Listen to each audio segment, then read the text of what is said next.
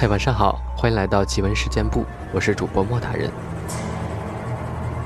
首先呢，分享一个听众朋友的投稿，今天这个故事很有意思啊，它叫做《贪恋光影的鱼》。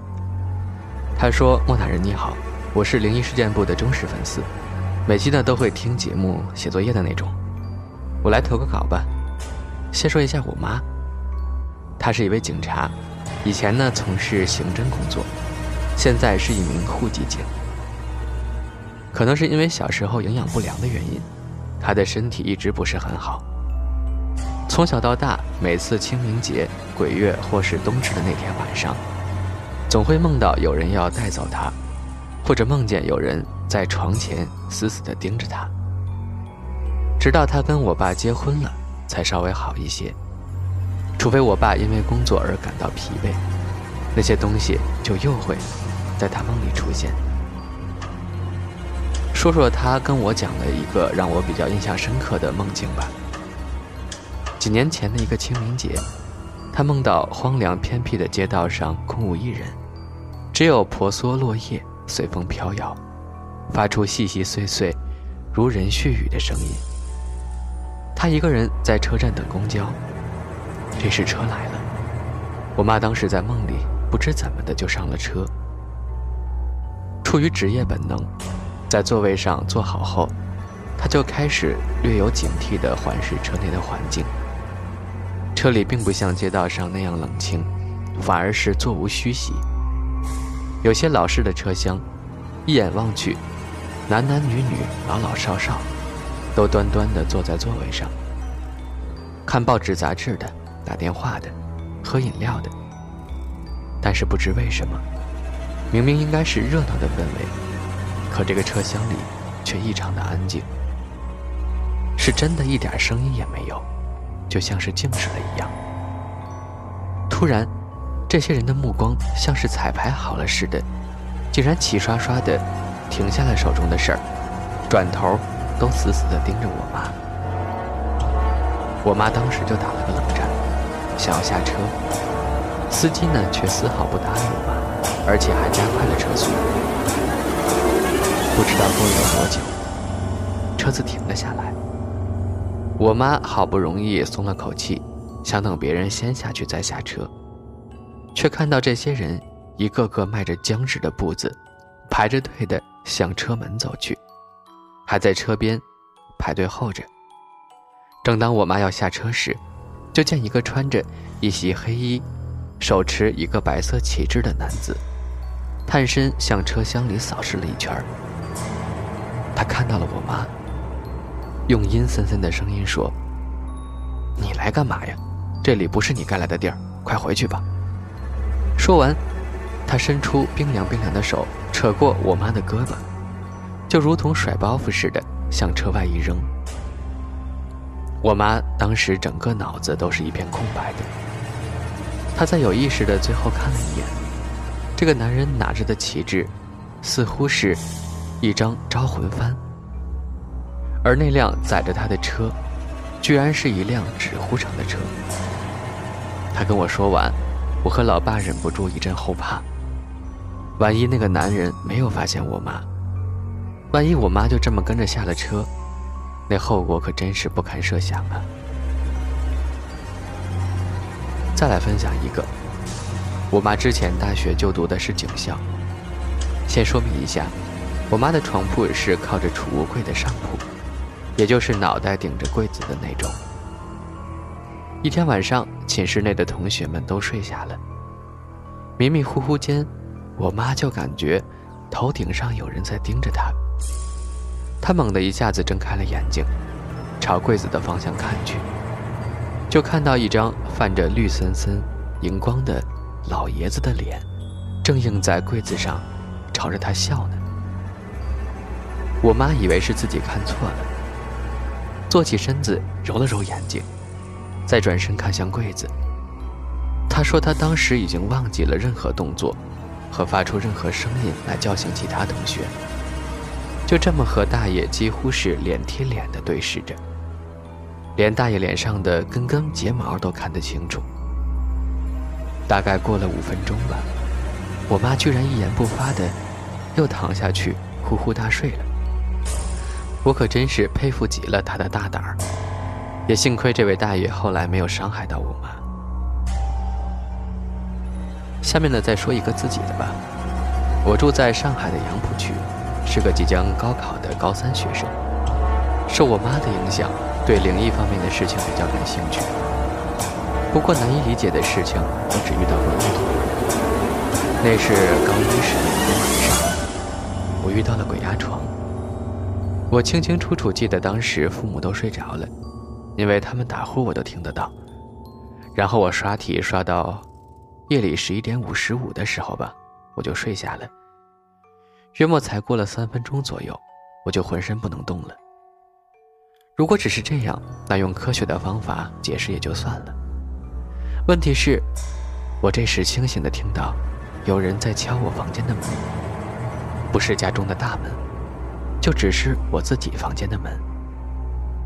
当时是夏天，我真的感觉到了什么是极端的恐惧，就是心脏都要跳出来的那种窒息的、惊恐的感觉。外面的声音敲得很有节奏。咚咚咚，咚咚咚，不轻不重，却仿佛敲进了我的灵魂。突然，我听到门被打开的声音，这时有脚步声走了进来，一步一顿，刚好停在了我的床边我当时拼命的想睁眼，就是睁不开，却能明显的感觉到，有个人正在弯着腰，死死的盯着我。说真的，我当时感觉自己都快要挂了。过了几十秒吧，这种感觉才消失了。这时，我又能睁开眼了。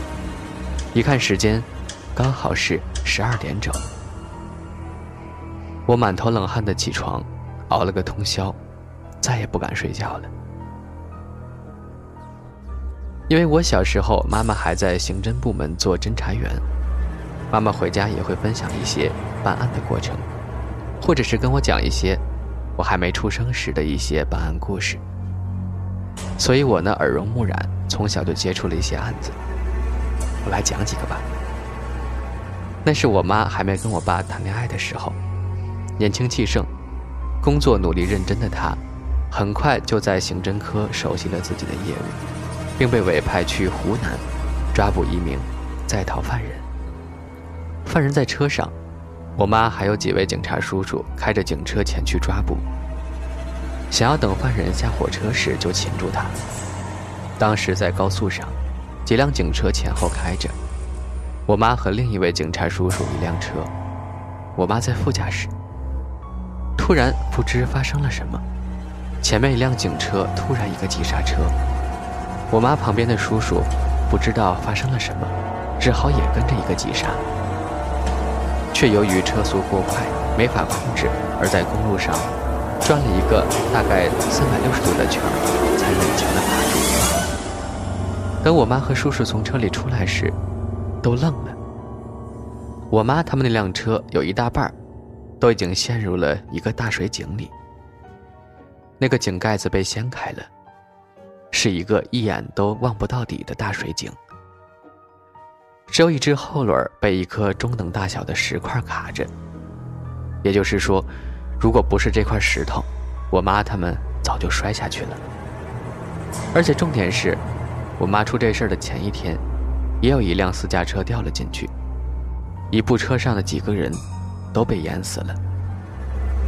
后来我妈从那块救了他们的石头上敲了一小块下来，至今都还供在她办公室的窗台上。对了，你们不久前说的上海杨浦的图门路的警察被杀害的案子，我妈当时也有参与办案哟。接下来呢，再分享另一位朋友的故事。这位朋友叫做毅然，可能是香菇。他说：“莫大人你好，我想讲一个我读大二时宿舍里发生的一件怪事儿。那时我们四个女生住一间宿舍。”两个一班的，两个二班的。我和小 A 是一班的，小 C 和小 D 是二班的。一班和二班上课时间是不一样的。有一天，二班早上有课，小 C 和小 D 早起洗漱，我被水声吵醒了，但困得厉害，懒得睁开眼睛。忘了说，我们几个女生的床上都挂了遮光帘儿，不掀帘子是看不到外面的。我眼神不好，高度近视，但是耳朵却格外的灵光。我听见一个人在洗漱台刷牙，一个人在卫生间，还有一个在寝室来回走，而且拖出了小 A 的椅子坐上去。过了大概两分钟吧，卫生间和洗漱台的人互换了位置，坐在小 A 椅子上的人也站了起来，拖着拖鞋来回走。小 A 的拖鞋和我们不一样。是会响的那种，很明显的。不一会儿，一声关门声响起，有人出去了。但是，唧唧的拖鞋声还在响，在没有其他声音的宿舍里尤其明显。我有些不耐烦，掀起帘子就喊：“小 A，你起这么早干嘛呀？今天又没课。”我喊完之后才发现，空荡荡的宿舍根本就没有人在走动。这时，对面床上的小 A 也掀起了帘子，一脸惊讶地看着我。